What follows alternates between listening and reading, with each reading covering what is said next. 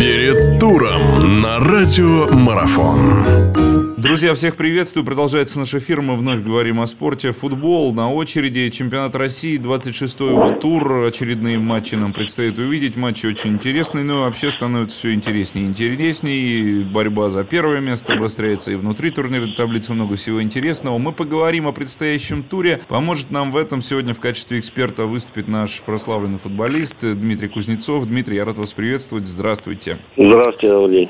Дим, ну что, давайте начнем с матча, который открывает программу 26-го тура. Пройдет все дело в Перми. Амкар принимает Урал. Что, Амкар, Урал... Амкар, которая команда лишена сейчас главного тренера.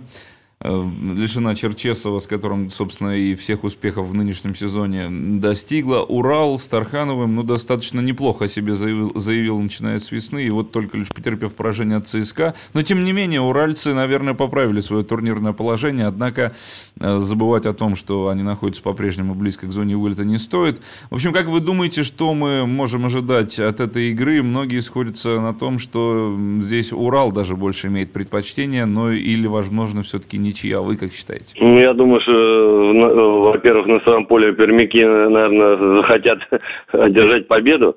И она очень неуступчивая команда, все знают. И то, что э, Черчесов сделал в этом году, наверное, у всех ребят останется в душе, и они захотят продолжить показывать этот хороший футбол.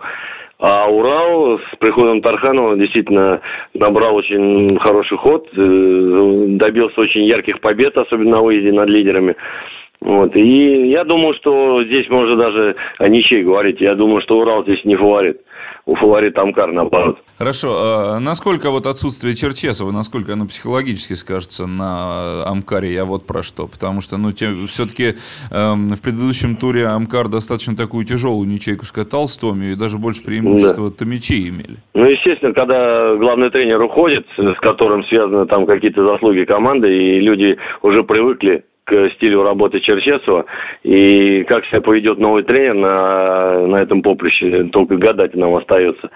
Поэтому я думаю, что ребята не будут расслабляться, а будут делать свою работу. И, думаю, захотят выиграть. Ну, здесь очень тяжело что-то предполагать, как без, без Черчесова будут играть. Э, жизнь же продолжается, и, наверное, все хотят играть в составе и будут доказывать и биться за место за это. Так что все, кто выйдет на поле у Амкара, я думаю, что э, захотят себя проявить с лучшей стороны. Хорошо, дальше двигаемся. Том принимает дома Крылья Советов. Этим матчем откроется программа субботняя 19 эм, апреля. Том, Том пока что, да, тоже внизу, но Том так достаточно, достаточно плотно на этом самом 14 месте. И уж не знаю, за, позволит ли она здесь подобраться к себе Волге и Анжи. В любом случае, наверное, Томичи все понимают. Крылья Советов, Крылья Советов чуть повыше, однако здесь тоже, наверное, стоит о многом задуматься. Тут многие говорят, что именно хорошо, что самарцы поступили таким Э, что ли, э, так, такой командой, которая помогла немножечко Спартаку в себя прийти. Да, ведь мы знаем, что крылышки уступили в туре предыдущему Спартаку. Сейчас э, слишком велика цена ошибки, как вы считаете? Я думаю, что Томи на своем поле э, готов преподнести любой сюрприз.